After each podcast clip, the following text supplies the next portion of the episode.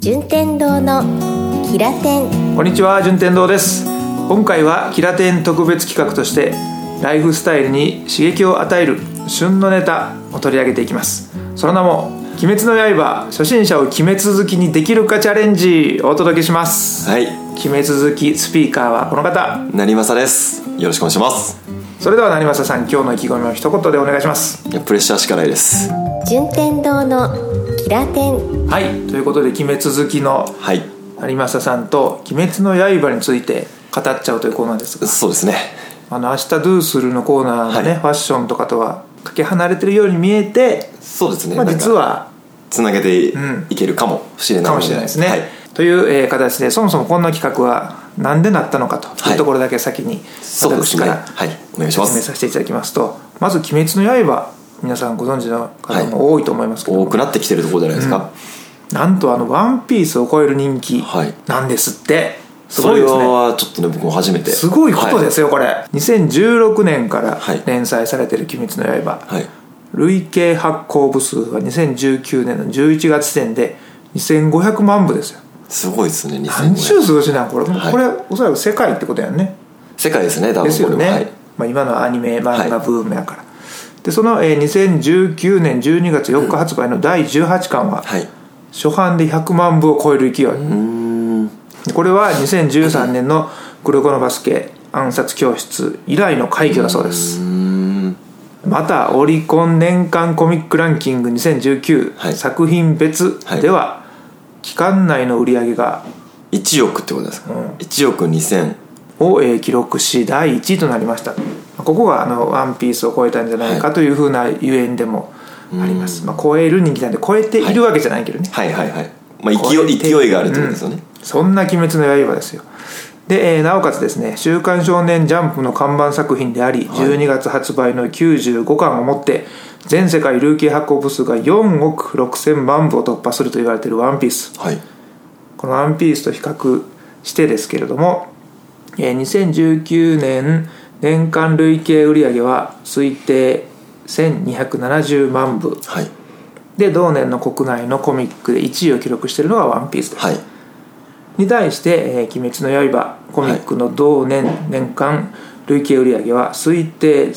1080万部10万「ワンピースに続く2位を記録した追い抜こうとしてる勢いですねもう「ワンピースはとにかく王者に対して、はいその「ワンピースに割と近い数字をぐんと残して2位を記録したとまあ、いう、大型ルーキーみたいな、うん、近年のコミック業界では異例の快挙はいだそうです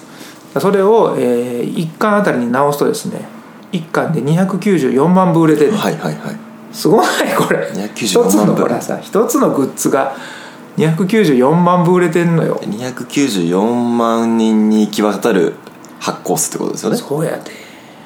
まあ方ややはり「ワンピースが王者だけあって、一1巻あたり直したら484万部なんで、まあ、まだまだ盤石なスタイルまだまだ「ワンピースはねモンスター扱いですけれども、はいとはいえすごいすごいですねそんな「鬼滅の刃」なのでまあこれはちょっと知らんわとか言ってられへんなと思ってそうですねねはい40代のおっさんを知りませんとか言う前に、はいあの勢いのあるものっていうのに触れたいなというのが一つ目の理由です、はいで2つ目が映画化が決定しているということです、これは一応アニメの続きとしてはい映画やりますよというふうな形で、はい今アニメが終わってる段階なんですねはいでここはあの好奇心としてですねやはりマーケティングや心理学の観点から、そのアニメを終わってでそれは続きは映画でみはたいいな手法が、一体どんな感じでこう市場が受け取るのかっていうそうですねあんまりこういうのはなかったと思うんですよねかなりあの好奇心がありますはいはいっていうためには映画でねこんな結果が残ったのにはアニメを知っとかなあかんなとそうですね思うので2つ目の理由としては映画化が決定していることの背景としてアニメを知りたいと3つ目の理由がライフスタイルには旬の変化も大事だとはいこれは我々のラジオのテーマであるライフスタイルのヒントを探っていくという時にヒントを探るのもいいんだけれどもそもそもの世の中のみんなのライフスタイルとして旬のものこれですよとはいっていうものにもたまには触れたいじゃないですかそうですね触れとかないとっていうところそうそうそうそう変化がないとねっていうので今の旬であるのが「鬼滅の刃」だろうはいというところからこの企画が始まっておりますはいではではいよいよですねそんな「鬼滅の刃」について、はい一体どんな漫画な のどんなアニメなのというところをはい山里さんに教えてほしいと思います、はい、1年前多分2019年の春ぐらいに多分アニメが始まってまして、まあ、なんかふわっと23年前とかぐらいからは「なんか鬼滅の刃」の存在というのをうんうん、聞いてはいたんですよ全然興味なかったんですよああはい当時は 当時は全然当時は興味がないでもじわじわそのこう耳に入ってくまあアニメ好きとして耳に入ってくる声が多くなるにつれ、ん何なのかなっていうこうぼやっとしたものはあって、でたまたまこうアニメを動画配信チャンネルで見る機会があったんで、一1話見るともう本当に引き込まれてそっからグッときたグッときてな正直僕アニメしか見てないんですよねああなるほどアねニメ全26話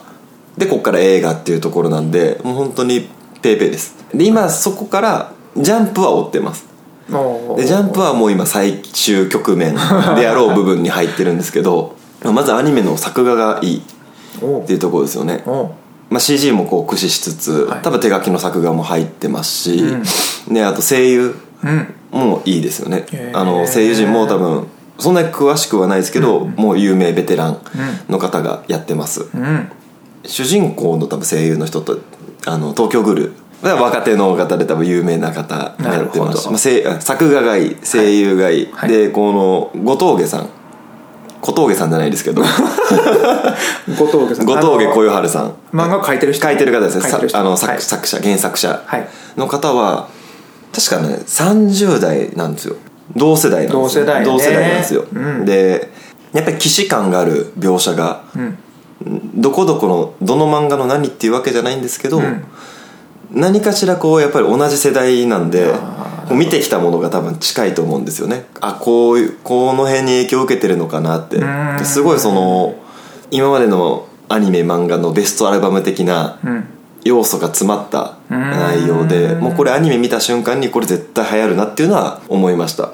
万人受けするあの作品だなっていうのも思ったんへでーそっかそっかめちゃめちゃこうマニアックなものが好きな方にはもしかしたら物足りないかもしれないです けどでもこれはめっちゃ流行るなっていうのは思いますもう婦人が全部素晴らしいなって思ったんで漫画とかアニメとかの世界観というかねはいどんな感じのアニメなのって言われたらどんなストーリーなんですか世界観でいうと大正時代鬼がいるっていう設定なんですね鬼がいる鬼が、はいこの世の中に、うんまあ、日本だと思うんですね、まあ、鬼に出くわすと食べられちゃうって人間が食べられ人ちゃ間うが食べられちゃうと主人公は人間主人公は人間です人間主人公は人間です、うん山に住んでて、はい山はい深深いところに住んでて、はい町町というか村に、村まで降りて炭を売って、はいはいこう生活してるある日 その炭を売りに行って帰ってきたらもう家族全員殺されてるんですよねあらお母さんであの、まあ、お父さんとお母さん頑張ったのかもう妹弟めっちゃいるん ですよそんな感じのお母さんには見えないんですけ ど、大家族あ、はいそんなすごいちょっとこそんな子だくさんのう上品な感じのおとなしそうなお母さんなんですけどめめっちゃいるんです綺麗なめっちゃ綺麗なお母さんやそうけですでおど父さんも亡くなってるんですけどちょっと病病弱なお父さんで、なんであんまりお父さんもそういう感じには見えないんですけどめっちゃ子供女みたいなのはちょっと僕はまたエロ目線で見てしエまうロ目線で部屋の中も血だらけで殺されてしま っててあらららで唯一その妹は生き残っててでもその妹は実は鬼にされてしまってるんですよねちょっとその辺でやめときましやょうめときましょうかやめときま しそょうかれワクワクしてくるね、あもうじゃあ妹鬼なんや妹は鬼にされてしまってなんですかゾンビに噛まれたらゾンビになるみたいなイメージですよね鬼に噛まれそういてうことか鬼になるみたいなそういうことそういうじゃ感あじそれを鬼鬼の状態の妹を抱えているのか、はい助けようとしててまだ人間なのかぐらいはもうちょっと見,、見る人のお楽しみやねねそうですねだから世界観としては鬼がいる、鬼がいるっていう感じでです主人公側は鬼じゃないから、はい鬼をやっつけたいそうですねで鬼側はなんかいろいろ主人公を困らせる困らせる困らせるそうですねまあもう人間 VS 鬼っていう構図にはなってる構図にはなってるはいあと、えーこのチャレンジのルールの再確認です「鬼滅の刃」初心者を決め続きにできるかチャレンジですの で初心者が僕順天堂です、はいで、えー鬼滅好きはいに該当するのが成政さん、はいでこの初心者である私順天堂がですねまずアニメをはい見ること、それから自分で、まあ、はい要は僕が「僕が鬼滅の刃ってこんな作品なんだよ」っていうことをはいコメントできること、はいこの2つを達成したら成政さんが勝ちです ハードルしかないですで今度初心者の僕がねそうですね鬼滅の刃」あそれやったら俺見てみようかなと思うようなコメントを次回から成政さんがいいっぱい僕にプレゼンしてもらってでも僕一個だけあの順天堂さんにはい殺し文句一つ用意してるんで、楽しみにしてます、はいではではだいぶ喋りましたねだいぶ喋りましたちょっと僕がねグダグダグダグダやっちゃったんいでやあのいいと思いますよ聞いてる人申し訳ございません、うんただ気持ちが入ってるってことだね「はい鬼滅の刃」に対しての気持ちが入ってると頭の中整理できたから 好きすぎて、ね、好きすぎてはい、えー今回はキラテン特別企画お届けしました、はいご質問ご感想、えーお待ちしておりますキラテンのホームページのお問い合わせフォームかツイッターのハッシュタグカタカナでキラテンよりお送りください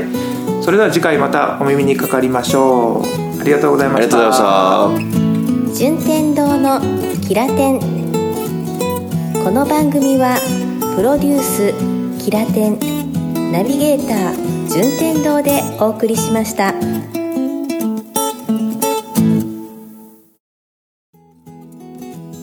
のネタを取り上げていきますその名も「鬼滅の刃」初心者を鬼滅好きに鬼滅好きでの決め続き決め続きでいいですももんう一い回い行こでうすか主人公